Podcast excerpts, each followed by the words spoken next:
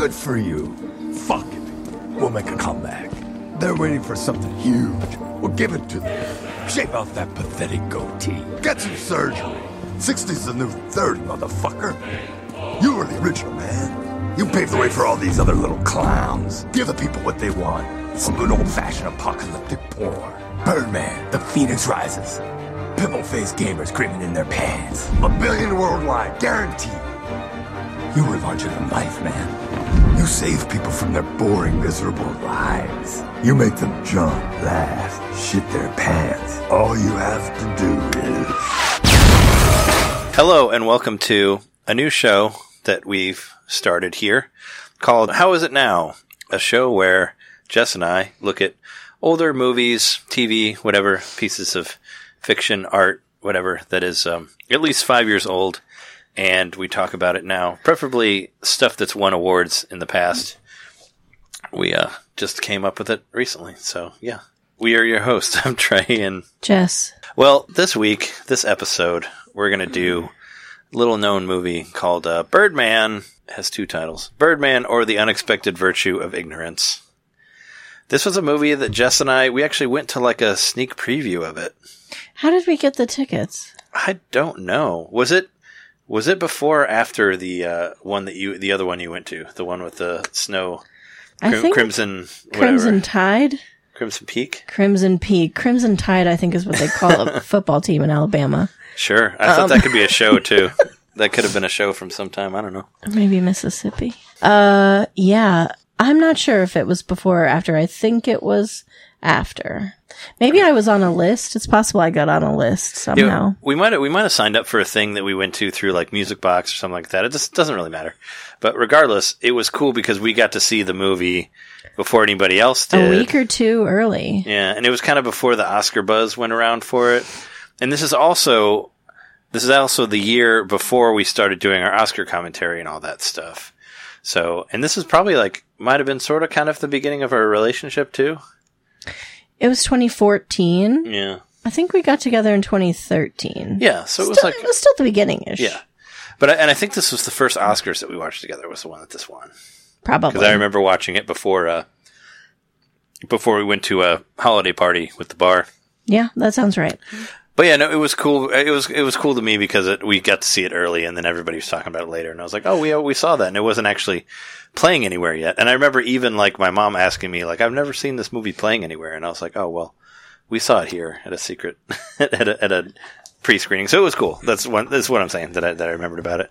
So the movie is directed by Alejandro Iñárritu. Iñárritu. Mm-hmm. Yes. Who did such things as Beautiful and Babel, which I think I saw Babel, but I don't really remember. But I might have been high. I might have seen it with Ian, so yeah. I don't remember it. Yeah, I think that was on a list of maybe that was Best Picture nominations or something like that. But the Best Picture nominations for this one that it went against, I think, are pretty interesting. So it went against American Sniper, Boyhood, the Grand Budapest Hotel, Imitation Game, Selma, The Theory of Everything, and Whiplash. Yeah, and they also won. Well, no, I don't think they won the. This one original screenplay, director, original screenplay, and movie of the year. Yeah, so I was gonna say none of the actors won, but they were nominated because yeah, it was. Yeah. Ed Norton was nominated for Best Supporting. Yeah, and Michael Keaton was nominated for Best Actor. Yeah. But they both lost to J.K. Simmons and Eddie Redmayne. But yeah, it won against all of those. We saw all of those movies mostly. Aside from, I don't think we saw American Sniper. It's not really our jam. But I remember Boyhood was, amazing. Grand Budapest Hotel was fine. Pretty. Yeah. Imitation Game was good. Imitation Game. Selma was good. Theory of Everything was good. Whiplash was good. Because wasn't it Stephen Hawking, and they were both science movies, right? Yeah, it was Turing. The tour Edward Alan Turing, right? Yeah. And Stephen Hawking.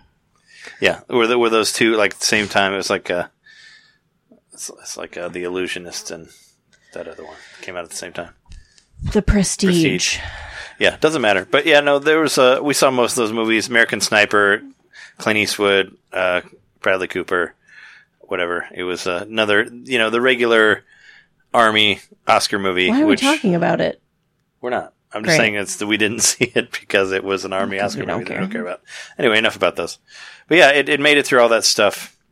I find it interesting that it won the original screenplay and the best movie, because most of the time those are not the same. Most of the time my favorite, I think like every time whatever wins best original screenplay is my favorite of the Oscar. I was really shocked when Parasite won them both this last year. Yeah, foreign as well. Yeah. I mean, usually whoever, when we do our picks, I'm like, if you win best foreign, you're not going to win best picture. There's no way.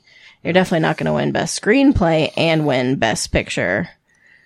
It's just like it feels like they try to, you know, mete out those awards so that everybody gets something. Mm-hmm. But I'm glad it won both, and I'm glad Parasite won all those awards. Yeah, for sure. I mean, it's obviously, it's going to be one that I like, I guess, if it won both of those. But enough about the awards. Let's talk about, okay, so kind of what we want to do with this show is just, we watched it recently, this movie, and we were like, It had a complete different effect on us this time around versus when we watched it 6 years ago in 2014. So we're gonna talk about like what we originally thought of it and then what we thought of it now, of course. So what did you think of it then? I really liked it then, but I thought it was really hopeful. I thought it was this, you know, great story of theater and, you know, if you do the work and you have the passion and you want something and you can make it to Broadway and you can do the play and it's so important and, you know, you sacrifice everything for your craft and that's the most important thing and you do all that and you have a couple of tantrums and by God, you're gonna fucking make it. And so I felt like it felt a lot less... It felt completely different this time. I mean, but that first time I really did, I thought it was like, ooh, jazzy soundtrack, boom, boom, boom. Oh yeah. Walking around. Oh, it's in the theater, you know? I just found it to be really like uplifting and I don't know. I think also I was like, I don't know. I was kind of like in Michael Keaton's character's story. Riggin is a character he plays. It's, you know, basic premise of the movie. It's like an older actor trying to become relevant again through some theater thing that he's doing. You know, that's the basis of it. And now all this other shit happens. But, yeah, no, I think originally I was like, oh yeah, no, you're right. Like, fuck people, like, fuck social media, like, fuck all this. Like, you don't experience anything and all this stuff. And maybe I was like more on his side. And of course, yeah, I was impressed that it looked like it was all one take, even though it obviously isn't because of some of the shots that they do are just impossible to do. And it would be easy to just like aim it and, you know, like, I think some of those skylines were CGI'd in there and like a lot of when the sun comes up and down, you know, like, that stuff. But I was impressed by the way they shot it. I was impressed by the way, you know, the character. I thought it was really meta because it was like Michael Keaton and like Birdman and Batman. And they said like the last movie he did was 92, which I think was the same year as Batman Returns and all that stuff. And I was like... and they're talking about the rise of all these superhero movies and, you know, he rejects the superhero movies. He's gonna fuck superhero movies. He's gonna do a play. Yeah, he's being real and all this, whatever. And, yeah, and also I basically thought of it like most people do most things nowadays. Is I was like, maybe he's dead through all of it. You know, that was another idea because of the jellyfish. Well, yeah, it has a weird shot of the jellyfish. There's like a really quick blink of the jellyfish at the beginning.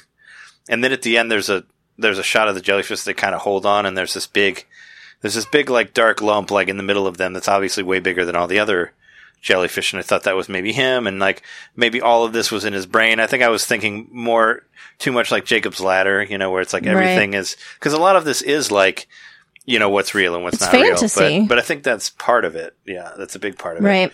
Which we'll talk about when we talk about stuff now. But yeah, no, a big thing was the way it was made. Like you were saying, it was all about like it's all about you're making it, you're doing your own thing, you're going against like whatever, and I think it's, I don't know, I think it's completely different now. Like, I think the first time I saw it, I was more on Riggin's side, and I think when I saw it now, I'm more on everybody else's side. Aside from Edward Norton's character, which no one should ever be on his side. I kind of think everybody in that movie is an entire mess. Yeah, sure.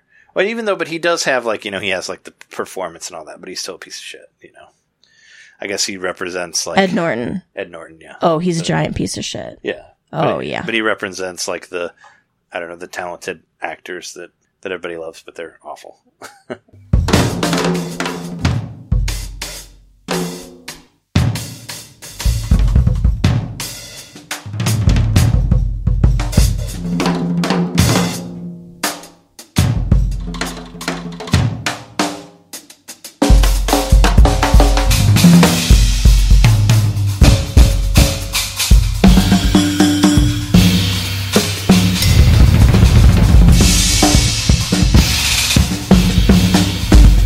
Argue that. Should we start talking about what we think about it now? Sure, yeah. Let's do that. So, yeah, this time I felt, well, also I want to point out that when we watched this, we had not started a podcast yet. I had not tried podcasting.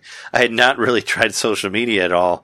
So like 4 or 6 years later of trying to promote things online kind of like made me realize that this movie was like way ahead of its time, like at the time, or at least I just didn't know about it maybe, but I feel like everything they're saying in the movie now, or in the movie in 2014 is definitely ringing true now of where we're at. You mean like Emma Stone's character? Yeah, that's what I mean. Like, yeah, she gives this whole like monologue to her daddy, catches her. Well, he kind of finds her in what I'm guessing is the green room. And she says, you know, he says, she's like, it's not fucking important. What you're doing isn't important. And he says, it's important to me. And she says, you know, it's fuck you and the 1,000 rich white people who don't give a fuck. And the only thing they really care about is where they're going to go get a piece of cake after they watch this piece of shit play. And all you're doing is trying to do this to be relevant. And guess what? You're never going to be relevant. You don't matter. Yeah. Yeah. No, that's what because I think she's somewhat right that it's become more of a where you can make more you can make people pay more attention to you from what you say online and that type of thing, and I think that's important to her. And maybe I just didn't understand that, but it is true. Like that is kind of where we are now a lot. Well, what she's saying is, you know, like you're doing this play from a book that was written 60 years ago that like nobody's read. Yeah. Or not many people have read anyway, and maybe like only certain groups of people have read. And you don't have Twitter, you mock bloggers, you think that, you know, the internet and all of its areas, sections are like bullshit, and yet you're trying to do this like archaic thing to bring an archaic thing to life to archaic people. Oh, yeah. No, it kind of reminds me a lot of today's, like, world, like this, that, you could say Reagan's, like, the right-wing Trump supporter here. He's like the guy that's like, oh, I don't want to, and this is a major thing through the whole movie, is, like, the way he talks is very much like, well, what's it about, but what does it have to do with me? Like, this is my thing, this is what I'm doing, this is what's important. Like, this time that I saw it now, I figured he was like a schizophrenic narcissist. He's incredibly narcissistic. Like he's so self-absorbed. Whenever he's fighting with anybody, he's saying, well, but this is my thing. This is important to me. You have to care about it because it's all about me. And that's like I think that's a lot of that same thing where it's like, he's like, oh, this is important to me. That's what should be important to you. And people watching the same old thing over and over and over again. I feel like it all ties in to like what we're seeing today, where people are like, "Oh, well, what about my life? What about what I'm doing?" It's like that's not important. It's not important about what you think. Like you should be, yeah, absolutely. But you're not trying in any way to grow or change or learn or to bring other viewpoints into your life so that you can learn from them or see the world in a different way. You're just stuck in your. I mean, to me, it's like a complete metaphor for like hiring diverse groups of people in your workplace. Like instead of, you know, trying to find people from all socioeconomic backgrounds, from all walks of life, from the inner city, from the country, wherever the fuck people are from everywhere though, hire all different kinds of people so that, you know, you're stronger. You have a more broad view of what the American experience is. And instead, he's doing this white play for white people. Yeah. And that's it. And I thought a lot of it when she's like, you mock bloggers and all that, I felt it's kind of like, you know, get off my lawn, kid, like that type of thing. Like, sure. He's like, I don't understand whatever's happening now. I don't understand it and I don't care about it. I'd rather just do this play that means something to me and hope that rich people who are just going to go there and then leave and all they're really worried about is where they're going to get, what is it? Cake. Where they're going to get cake and coffee afterwards, which is so like, I mean, you know the experience of that. I mean, it's a lot of the... it's our whole audience. I mean, it's 97% of our audience is over 60-year-old rich white people, and they have to be because they're the people who can afford the tickets. But also, like, we perpetuate the cycle because we do plays for rich white people, and that's the Chicago Shakespeare Theater that you worked for. Well, yeah. Worked for. Yeah, I'm just saying if somebody doesn't know us and this is our first show. Yeah, but I mean, a lot of theaters the same way or was the same way before COVID. We'll see what happens if theater comes back at all after COVID and how it comes back. Hopefully, you know, with the intersection of Black Lives Matter, we'll sort of start to see that old white stories are not the only stories, that there are a lot of other different stories that we could tell. I hope so, because I'm kind of tired of old white stories. Yeah. But that's kind of what I got from what he's going for. He's doing another play that's not really doing anything new, but this is like the last thing that he has, like trying to make his own self relevant. But in doing that, he's not relevant, and I guess as he goes through the movie, he maybe finds a way to be relevant. I mean, that's debatable. Oh, I don't think so. No? No, I think he's just as self absorbed at the end. Yeah, I mean. He tries to shoot himself in front of 800 people. What's more selfish than that? I'm not saying he didn't get selfish. I'm just saying he maybe found a better way to let himself be known of. Mm. But yeah, did you feel any different about like the soundtrack and the editing and all that we talked about? I did. I had no, like, the first time I heard the soundtrack, the first time I saw the movie, you know, I was like, oh, it's a jazzy, yeah, you know, and it's just sort of like kind of exciting and, you know, happening at the same time, you know, like it's happening right now. It just felt very present. And when I'm listening to it again, it feels like chaotic and crazy and, you know, like, you're going to lose control of it at any moment. Mm-hmm. And also in this way, like it's hollow. It's only percussion. Yeah. And it's Riggins. Riggins gets percussion when he's walking. There are a couple of other times that there's music. With it, yeah, it's for there's the play part. Yeah, we get music when it's like part of the play. And then Ed Norton actually gets percussion when he's walking at one point. Naomi Watts gets an opera. There's like a small piece of opera that's playing when we follow her through the theater. Oh, yeah. And then we get the percussion that's like in real life when Riggins and Ed Norton are walking to get a drink after first preview. There's like a drummer on the street. Is he really on the street or is he not on the street? You know, you're not really sure. Yeah, that's kind of, like I said before, that when I thought that it was like, oh, he's dead already. This is all in his mind. I think I like it better now, like not thinking that he's dead and like just kind of this whole, it's, you know, it's like, it's a piece of art. It's like a David Lynch movie. It's like something that you're not going to know everything. And like, especially when you get to the ending, it's like kind of reminds me of like, it's like The Watchmen where it's like, we're going to have an ending where it's like, what happened? We're not going to tell you. Right. It's going to be a thing that's like, well, did this happen? Did this happen? Well, you figure that out, you know? Right.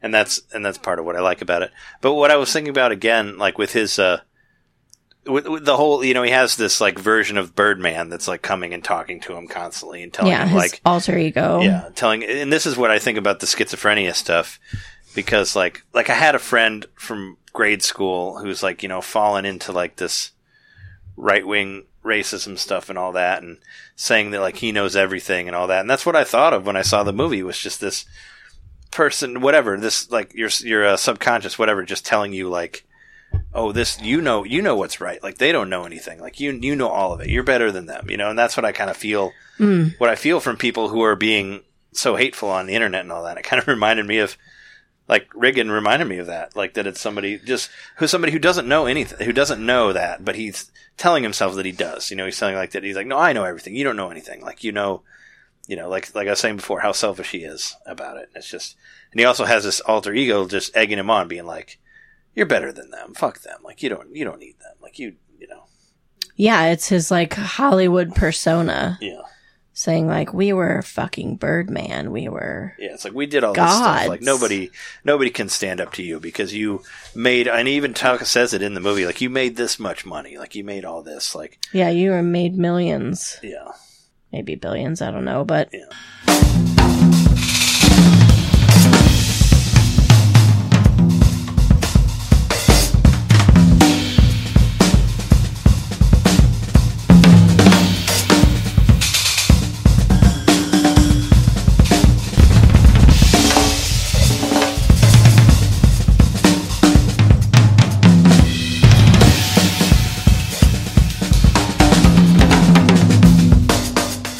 I like that the movie starts with him like floating. Yeah, like floating in his dressing room. So then we have some kind of like basis for the magical parts of the movie that are going to happen to us. Yeah, well, and you kind of get to decide right away, like, is that real or is it not real? Mm-hmm. Or at least it puts it in your mind, like, was that happening, or was he just like so zen that he felt like he was floating? Yeah. I was wondering, like, I don't know, like, they don't really tell you, like, what Birdman did, like, what the Birdman character, like, what his powers were. Like, for all we know, he did have telekinetic powers, and that's part of that. You know, that's what I was thinking, maybe that it's like, oh, no, maybe I do. Or maybe it's just him just being like, oh, no, I am a superhero. I can actually move stuff. You know, he says, like, I dropped the light on that guy. You know, he doesn't straight up say that, but he says, I did that. I made that happen. I made that happen, yeah. He also, like, it seems to me as, like, a way for him not to... Like a kind of way for him not to take responsibility, though, a little bit, even though he does take responsibility for that light falling. Mm-hmm.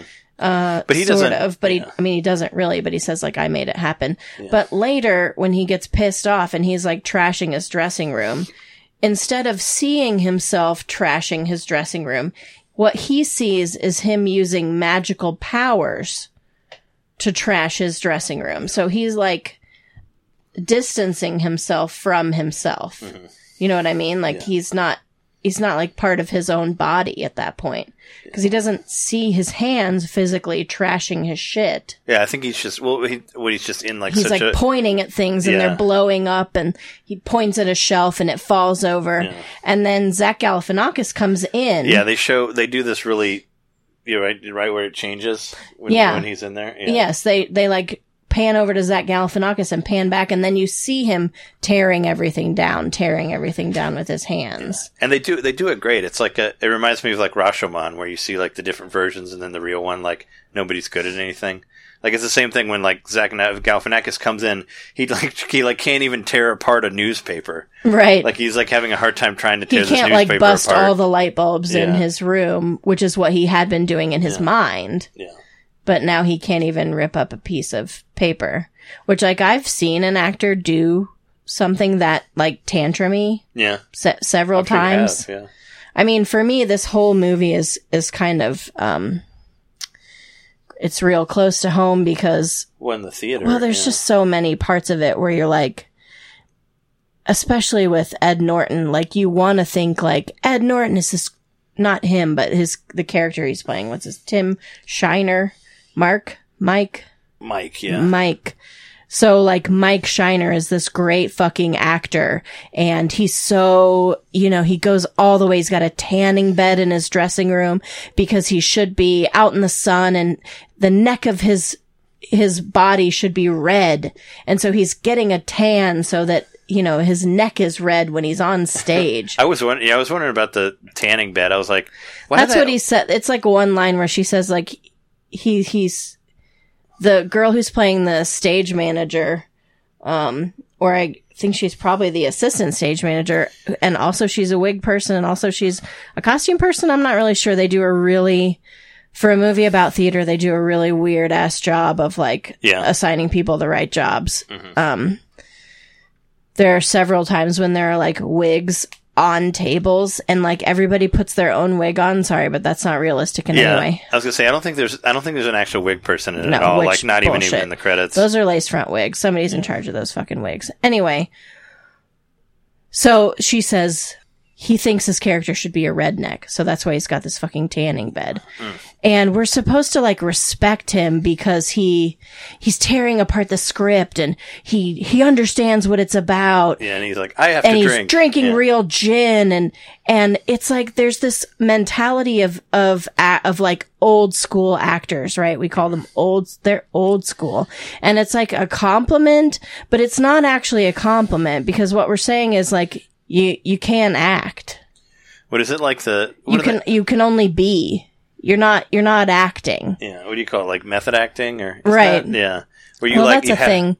Yeah. Or like where you have to live it. Like where like people like starve themselves or like they had to like lock Jack Nicholson right. in a room. Right. And I can understand like sure you want to like experience things so you have them to draw on when you're acting, obviously, but. You're still a fucking human being. You still have to be a human being. You still have to be someone when you're not being that character. And it's really, really hard for everyone else who's not an actor when actors cannot separate themselves from their character. Mm-hmm. So then they come off stage and somebody dropped a line and they throw their props on the ground because they're really pissed off. I'm sure you've seen that. Right? Yeah. Or they throw their costumes around, they throw towels around, or they kick things. Oh, I've seen. I mean, and they yell at each other and they yell at you and you're like, this is a fucking play. Yeah. Like, just calm the fuck down. Get out of the character. Be a human being. I mean, well, I worked, even on, like, low-budget movies that I worked on, I saw the same thing with, like, whatever, like, sort of big name they brought in there. Like, you know, like, one guy was, like, would not let anybody talk to him, like in the car, like, on the way there. Like, you know, he's just really weird, and he was, like, shitty to most of the people on the set, aside from the people who were on location. You know, he'd be nicer when he got there, but he still was kind of a dick there, too.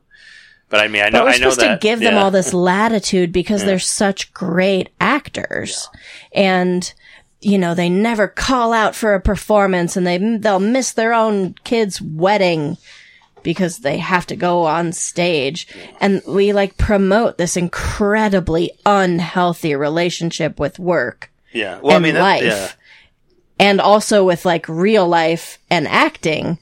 And we think that that's what makes you good at your job is refusing to have a life or like refusing to recognize like that you are your own person and you are not a character and how to take that on and take it off. Yeah. And, you know, we think, oh, they're so good. They're such a good actor, you know, like he got a boner on stage because he's going to fuck his wife. No, he's fucking trying to rape her. Yeah. Well, and a lot of this stuff is, I feel like, has come more into light, like with what's happening to us. And just the fact that just, you know, a lot of people have been talking about it, like on social media and all that. It's just how your job can abuse you and you should think it's okay. Like same with him, like he's pushing everybody around. Yeah. And you should be like, oh, it's fine because you're this actor and you can like, you can basically like treat me like shit and like abuse me in my and that goes and could go all over the place. You know, like I'm saying when somebody's like oh you're part of the family, like you're helping the thing, you know. Oh right, yes. Like when the producers and stuff say to you like, oh, we're a family, and what they're saying is, oh, we're taking advantage of you. You're going to be okay with it because that's what families do. Yeah. And in this, they're like, well, we need you because you'll sell tickets, even though you're shitty and you're abusing everyone. Like, and you're trying to rape people. Yeah. You are attempting to rape someone. And then his girlfriend, she's like, oh, that's kind of hot. Reagan's girlfriend, not right. Edward Norton's girlfriend. She breaks up with him directly after that happens. Naomi Watts' character. Yeah, good for her. Yeah. And then he goes and fucks Emma Stone on the fly rail. Yeah, I still think that's incredibly weird. I don't like it. Emma Stone is Michael Keaton's daughter, Sam. You know, she's like Edward Norton's character is shitty to her, like when they first meet. You know, I mean, and it seems like she's like 22 or something. Yeah, I didn't look at. She's a baby. I don't know how old she's supposed to be. She's just got out of rehab, but whatever, she's 20 years younger than him. Which yeah, I didn't look at the age difference, but what do you think? I mean, what do you the age difference is probably pretty high between Michael Keaton's between Riggin and yeah the other actor. Yeah, I think so too. And there, I mean, he's just so, Riggin is just so self-absorbed at every turn. She pulls him aside to tell him she thinks she's pregnant. And he says, "Is it mine?" And he thinks that's like cute or funny or is it a real question? I thought he was trying to like do what he's done through the whole movie, saying like, I don't need to care about this. Yeah, is it my responsibility? Yeah, because he doesn't care really. No, he fucking doesn't care about anything. He's so mean to her later when the article comes out in the Times and all he hears in his head is that Mike Shiner, what's his fucking name? Mark? That Ed Norton's character has taken the front page from him. He doesn't even care what the story is about. He doesn't even read the article. He just says, he's taken my front page. Yeah. So well, he knows enough that Edward Norton's character like stole his story about the writer of the play, like giving him something on a cocktail napkin, saying that he was a great actor or whatever when he performed. You know, he steals that story from him, and that's what he's more pissed off about. No, I don't think it is. No, I really don't think it is. I think that would make more sense, but I don't think that's really what he's pissed off about. No, I'm not saying that he's more pissed off about that than what's on the front cover. I'm just saying that he's pissed off about that as well. Oh, sure. Okay. That he stole his idea and took the front page, because there's a part when, and we'll jump all over the place, but there's a part when Michael Keaton's, Riggin's wife, ex-wife, comes to his dressing room, and she asked him, like, she said she couldn't remember why they broke up. And then he goes on this whole story about like how he was on a plane and like they thought the plane was hitting turbulence and everybody was praying, and the only thing he could think about like was George Clooney like being on the front page of some paper or whatever, because all he cares about is like whether how much he's people, relevant. Yeah, same thing. Like that's him talking about that before, like being on the front page. So yeah, he's so pissed about not being on the front page, even though he is mentioned later. But that's the. Which ends up being in a big fist fight and all that. When his ex-wife comes to see him the first time, she's like, wants to talk about their daughter.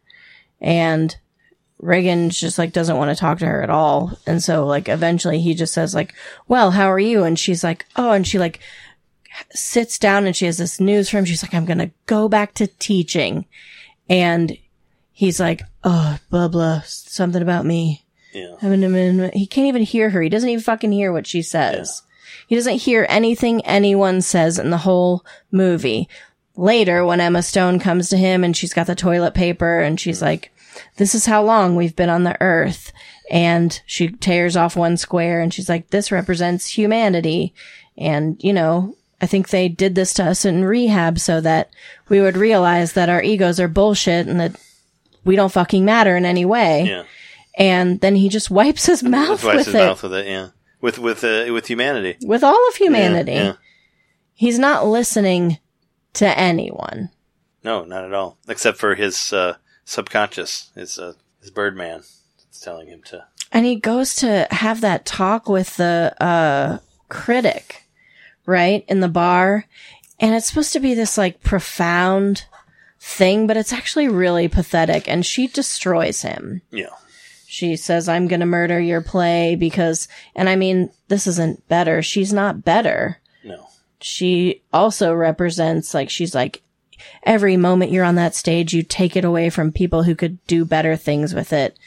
But she means white people who could do different white things with it. Sure. She doesn't mean. But, and she loves Captain Abuse. Like, she loves Mike. Yeah. Like, he's like her favorite. She's never written a bad review of him ever. And he even says in the movie, he says, my friend Tabitha. Right. Which is her. Which is Tabitha Dickinson is her name, the reviewer.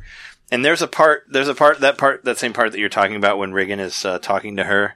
And he's like, I'm a fucking actor. Like that makes me laugh every time, because that used to be like kind of like a joke thing that I would say about Tom Cruise. Because he was such an intense actor that I felt in my head was everything him being like, I'm an actor. I am acting so hard. I am a fucking actor. You can't handle. No, that's the other guy. But yeah, he's like, I am an actor, and that's why it's funny, because I just remember saying that about him, and that's kind of what's brilliant about the movie is the way Michael Keaton does. He does the real acting, but he also does like the bad acting of himself. He goes over to talk to Tabitha and be like, "This is my napkin. That's my story. He stole my story," and that's what he's trying to say, but he never actually says it. She's just like, "Fuck this. I don't care about this. I don't care about you." Yeah. And he leaves his napkin on the table. Mm-hmm. Did you notice that? Yeah, no, he leaves the napkin that he was, and he also drinks all of her drink, but that's when he goes and buys more booze. I thought there was maybe like some sort of undertone, like an alcoholic undertone, just because of his wife, when we were talking about when they're in the dressing room together, when she says like, "Oh, you're drinking now." I thought it was like maybe he had trouble with drinking, because it seemed like the more he drinks, the worse decisions he makes in the movie. Well, with most of us. Yeah. But also, like, when he's kind of like, I feel like, and when he goes into the place to buy the drink, there's also, like, it's, like, lit up so beautiful. It's, like, this, like... all these beautiful lights. It's, like, this, I don't know, it's, like, the spiritual doorway Mecca, almost, representing, like, him going to the drink. And for anybody who's been, I mean, I'm somewhat of an alcoholic, but I know, you know, sometimes if you drink enough, your brain starts thinking... you start becoming the Birdman, you know? Right. Like, you get so drunk that you think that you know all these great thoughts and everything's awesome, and you figure it all out, and you're like this completely different person until, like, you're awake, and then you realize that you were just drunk.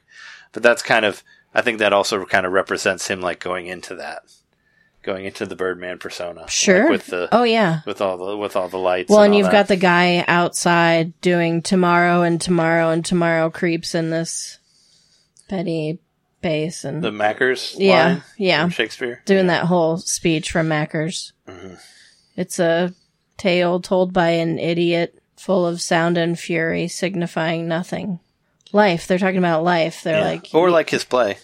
It could be. Well, but all of it. I mean, you know, it's like Macker's finds out that Lady M died, right? And he's like, "Oh, she should have died. She shouldn't have died now. She should have died later." And the world is and time is encroaching on us, and it's gonna get us, and everything is happening at once, and we can't get away from it, and all we are, our lives are just the shadow of actors on a stage, and it doesn't even fucking mean anything in the end of it. Yeah.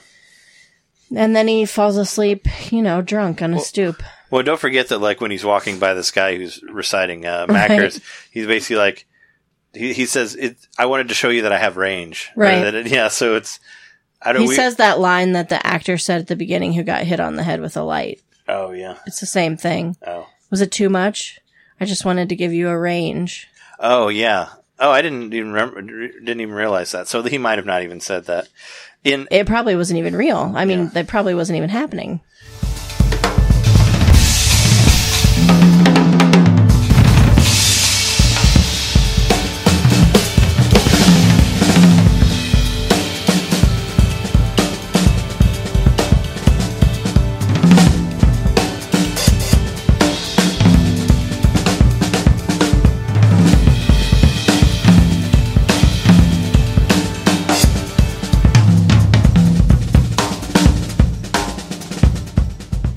In Riggins' dressing room, there's a little picture, like, at the bottom of the mirror.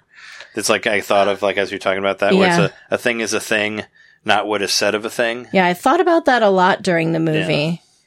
Yeah. Because it's pretty prominent there in the dressing room. Yeah. I mean, we're kind of... But isn't that... I think that's kind of what... It's like gatekeeping. It's like, you know, it's like all that Gamergate bullshit, where it's like... this is like where Mike is, where he's like, "Oh, well..." Or like even what Reagan was doing too, where it's like, "Oh, well, you haven't done this, so you don't understand it. Like, you haven't done this, so you're not." You know, people do that where, like, "Oh, you play Animal Crossing, so you're not a real gamer." Like, right. all this bullshit. Like, you play that Yoshi game. It's for babies. Yeah, but no, people do that where they say, like, one thing that they like, and if nobody's done that, and I feel like that's, like, what most of the actors are doing in this. At least the male ones. That's what they're doing. Is they're like. He's like, "Oh, you can't write, like, you don't know any, like, your review means nothing because you don't understand theater because you're not an actor." And he's like trying to do, like, the whole, like, what, you know, those who can't do teach, like, the same sort of thing. And where it's what, like, do you? Yeah. And both of them say to her, like, "You're not risking anything." Yeah. And here we are risking everything. Yeah, so they're trying to do the gate thing where it's like, I'm here, I'm doing this, you don't understand me, you don't even matter because you're not here. It's like this bullshit. This is a total bullshit thing that happens on the internet all the time. It's like sort of like gaslighting almost, right? Yeah. I mean, it is a little, in a way, saying that your feelings don't matter, your thoughts don't matter, your opinions don't matter. Well, it's basically what you're saying before. It's your opinions don't matter because they're not mine. They're not my opinions. And that's a lot of what's happening now. Is that they don't matter because they're not the same as what I'm thinking. And my opinion is what matters. Yeah. That's what we get a lot in the world, and that's what we got in this movie too. You're right. Yeah. So that's why I felt like it rings so much truer this time around for me. It was just kind of like, oh yeah, this is what some people might be hearing in their head, you know? I think I just see a lot more of like, I think I just see the theater better now. Yeah. Clearer. Well, you're away from it now. It's not like 6 days a week. Like, yeah, for the first time in 14 years, I haven't done a play in 3 months. Mm-hmm. And I haven't not done a play for 3 months in 14 years. Mm-hmm. I mean, maybe I would go a month, but. Summer got a little, but not that much. It's the longest I've been away from theater. But it's a lot easier to see what the institution is and has been, and how these like false ideals are propping up this bullshit, white, sad, fake ass. It's a rich, and it's also like class. Absolutely. As well. Like, it's a high class. Oh, we go to the theater. We're Broadway seats, which are stupid expensive. It's like, this is for this. And even like, if you look on the crowd, like, it's all old white people. When he's going to kill himself and they like give him a standing ovation and he shoots his nose off, it's all old white people in the crowd, which is right. Yeah. It's all white people who work backstage. It's all white people in the whole movie. Mm-hmm. But it's like a whole theater of white, sad, irrelevant white people. Mm-hmm. They don't really, they're not really. And where the fuck are all the wardrobe and wig people? There's like one guy that's credited as a dresser, the one who, and he's definitely not a dresser. He's like, he's probably a draper, but I mean. The guy who measures Edward Norton. I think they're trying to play him as a costume designer. I mean, because if it's, okay, so it's tech, right? It's the day before first preview. It's tech. There's a bunch of people in the house. When the light falls on the guy, they like pan to the house for a minute, the audience. And there's a bunch of people there, lighting designers, costume designer, set designer, et al. And then, but earlier when he walks out onto the stage, Naomi Watts is sitting there and her wig is just like sitting next to her on a table. Yeah. Absolutely not. Yeah. There's no fucking way. If she wants to take her wig off, fine. But nobody would just let her just like take her wig off and put it on a table. Yeah. Well, they all the people who wear wigs like do that. They just take it off and put. And then there's a scene where they're like, he's supposed to be getting makeup on him, and somebody just like is just like flopping brushes around on his face with no makeup on them whatsoever. It's just upsetting that. And the assistant stage manager, or maybe she's the stage manager. It seems like she might be calling the play from backstage, which maybe that is a thing in some houses. She hands him his wig with the blood rig in it, which would never fucking happen. Yeah. And he doesn't he have it with him when he, the part where he gets his robe caught in the door. Yeah. And he puts it on himself badly. It's a horrible wig. It's very confusing. Yeah, why the wig changes for the later part. In the first place, why it's so bad. It's supposed to be wet, I guess, because it's raining, but no, it's terrible. Yeah. Anyway, it's funny to me that a movie about a play would do such a shitty job of getting the backstage part of the play wrong. Mm-hmm. I don't know. Maybe that's part of it, about part of how bad his play is. Yeah. And the play, and you said it while we were... Or maybe we're seeing it from his perspective, so there are people working there that he doesn't even see. Yeah, could be. And even you said it when we watched it last time, but the play wins the play, because it's the name of the play is is that same scene that we see over and over and over again. What is it? Like what we talk about when we talk about love. Yeah, that's that whole scene that we keep seeing over and over and over and over again. Which is a pretty awful scene. Like, it's pretty crappy. And he just keeps saying, and he's acting horribly. Yeah. And he's like, just turn his goddamn face to see his goddamn wife. Yeah. Ugh. Yeah. I wouldn't clap for that. And was it... And then he shoots himself in the head at the end of the play, and everybody jumps up clapping. Yeah. Like, what the fuck is this play? Yeah. Where that's the response. That was a real book, right? It's a real book. It said in the credits that that was an actual written thing. Yeah, and I don't know. It has such a weird ending there. On the whole thing of him being stuck in his own mind, like the reviewer even calls his calls the play a propaganda piece, so it's another thing about in your own propaganda piece. Yeah, that's what I was saying before. Like, he's just making stuff for himself, and he's like anybody who doesn't want to actually learn anything. They just want to feel the same way that they always felt for their entire life. So towards the end there's a big scene. He drinks the booze, he passes out. When he comes to, the Birdman is fully talking to him and telling him to.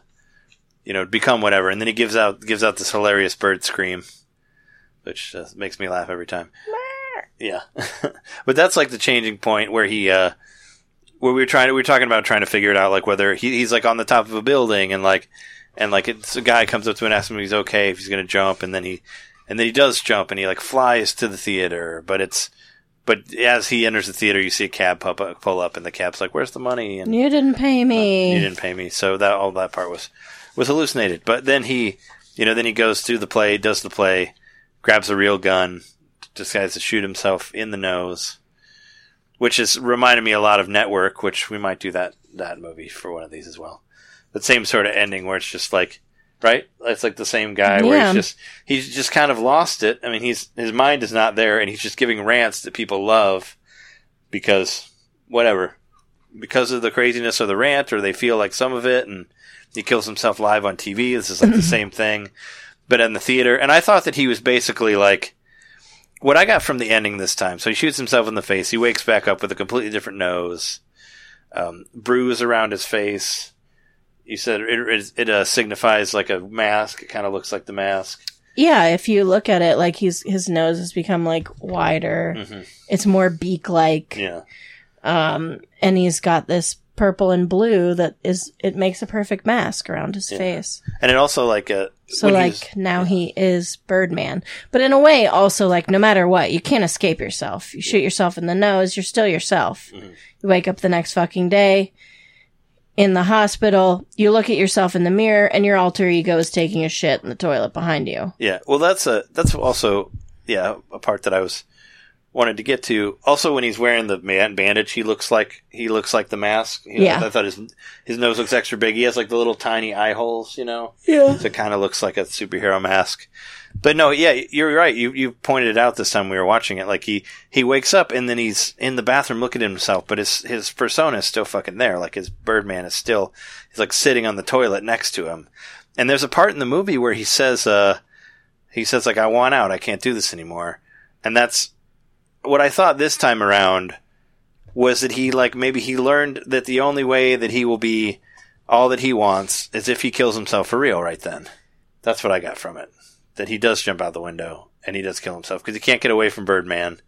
He doesn't want to be a part of this, even though he thought, maybe he has the same feelings as he did when he shot himself in the face. It's kind of like the only time we see him feel relief. Yeah. Is when he opens that window. And the wind is coming, and you can hear the birds. And we hear the music, too. Like, we forgot the... And we get the whole orchestra for the first time. We get it when he flies there, also. Oh, okay. He, like, fake flies to the theater. We get that's the first time you hear the full... Birdman, like, whenever Birdman is actually present behind him and talking to him, it's also a full orchestra. Yeah. So, yeah, but he has this, like, look of relief on his face. And so you think he jumps. Mm-hmm. And then Emma Stone comes and she looks down and she doesn't see him. Yeah. And then she looks up And what does she see? I don't know. She laughs. Yeah. So that would give the impression that maybe he flew away. It's like I said, it's the same. It's the ending. It's the Watchmen ending where it's like, did he die or did he not die? Well, we're not going to tell you. And it's just going to end and you just have to figure it out. But you think he died? I think he might have at the end. No, I completely agree with you. I felt that maybe his happiness was that he thought that he would fly away and he didn't. I don't know. Yeah. Or maybe she, I don't know. I mean, because the way he, I felt like that was one of the true parts when he talks to Zach Galifianakis and he tells him that he wants out and I can't do this anymore and that he's trapped. Yeah. And then maybe he realized that he's still trapped. And Emma Stone, she starts a Twitter for him, like he's like trending big time. Maybe he just wants to get out while he's on top now. Like that'll be his performance, and then he's done. Right. I mean, he's on the front page of the New York Times, and he got the things that he wanted. So maybe he just TV wants to be done. Yeah. Yeah. Really, where is there for him to go? Well, Zach Galifianakis is like, there's going to be movies, like they're going to be doing this play for years, like you're going to have all this shit, and maybe that like was part of it also, where it's like, fuck. Well, maybe he wanted it. Maybe he really did. I think he did want to die. He did want to shoot himself. Yeah. And it didn't work. So I don't think that you point a gun at yourself unless you don't want to live. Yeah. So that's what I think the second time around, that maybe he. Yeah, I guess I was a lot more hopeful and I kind of believed in all the magic the first time. Yeah. Like I believed in the flying and. Even though with a, I kind of like he was being reborn through his overlooked the cabbie part. Yeah. And Yeah, like he became this thing because he's like. He's meditating in his room. He's doing his art. He's living his truth, whatever. Yeah. But, maybe like we're both just more cynical or older and jaded. And well, we've been through some shit. The world is different now. Yeah. The world is a lot different than it was before. And but I everything think is exactly what I said. He woke up and he's still himself. He's always going to be Birdman. Yeah. So fuck it. Maybe he wanted to leave and maybe, I don't know, maybe she had some sort of contentment from him. I don't know. Even though I don't think she would laugh if her dad was dead. I know. I guess maybe she. I don't know. That's the only part of it that I can't reconcile with what I think happened. Mm-hmm. They're also through the credits, like they continue to play the jazz music, but you can hear talking on there as well. And I wondered if that was supposed to be like, I don't know. I kind of got the idea that maybe that was them finding his body somewhere, because I'm pretty sure I had heard Zach Galifianakis yell some shit in the credits there. Oh, interesting. Like fuck, what the fuck? Like somebody says fuck, and I thought it was maybe him. So I don't know if that's I haven't looked into it just because I didn't want to say stuff sway that everybody's or, I've actually never really looked at other people's opinions on the ending of Birdman, so I don't know, maybe people have already said this and I mean obviously people liked it because it won Best Picture. Sure. I mean I think it's a great movie. But that's all I know about it. Yeah. I mean we saw it first, so we didn't have anybody else's opinion to really sway our opinions, but what I am is shocked about how much I do still like it, but how completely different it is. Yeah, it's like that one movie that you like, Gosford Park. Yeah, where you can, when you watch it different times, you can see the viewpoint of different characters, I guess. Oh yeah. Yeah, maybe this one I'm more on the other side. I'm more on the side of Emma Stone's character, aside from Edward Norton. Gross. But yeah. Well, it's obvious she's trying to fill a lot of holes in her life, and she's trying to fill them with a lot of different things. So, was that a pun? I mean, yes, but I mean, no. I mean, she went to rehab. She had a drug or alcohol problem. Yeah, and you forgot that there was that one line. He does give her that line about where she's like, "What would you do to me?" And he says, "I'd pull your eyes out and put them in my head so I can." So Emma Stone and Ed Norton are sitting on top of the thing, and she wants him to fuck her, and so she gets him to play Truth or Dare, thinking that she can turn him on and get him to fuck her, which does work later. But yeah, she says, "What would you do to me right now if you weren't afraid?" And he says, "I would pluck out your eyes and I'd put them in my own head and I would see this street the way that I saw it when I was your age. Yeah. And I feel like that's a perfect metaphor for how I feel about this movie. Yeah. Like how I felt about this movie the first time I saw it was... You want to see it how when you were more hopeful? Yeah. Well, I don't want to see it that way. Yeah. That's fine. But there are some things I wish I could see that way. Like I wish I could feel that way about the state of the world. And I wish I could feel that way about theater and my career and life. Yeah. Well, and Edward Norton's character also has like, he's so into the roles that he can't. He says everybody else like can't live a real life, but neither can him. Can he? Like he said that he can't get aroused unless it's like unless it's in a play, like unless he's acting, unless he's pretending to be aroused. Like he says that, like he hadn't got it up for months. Yeah, you know, until he like has to, you know, until he's pretending to have sex in a play. Yeah, no, and that's when it happens. Yeah, so so he has his own gross. Has his own problems. So I mean, everybody's got problems in this, but I don't want. I mean, I think it's I like the way that we see it now better than the way that it was before, because the false hope there is fleeting. We don't, it's better to see it as what it is, you know, and maybe we won't have to take as much abuse from workers whenever we go back to work. Well, and maybe we can change some shit or change some of it. Yeah. People are more vocal about it. Instead of just being like, well, this is the way that it is. And this is old school. And this is what it means to do this work and be a part of this tradition, and it doesn't fucking have to be any of that shit. Mm-hmm. Yeah, for sure. Is there a... I feel like we covered most of the stuff. Is there anything else that you want to say about Birdman to finish off our first How Is It Now episode here?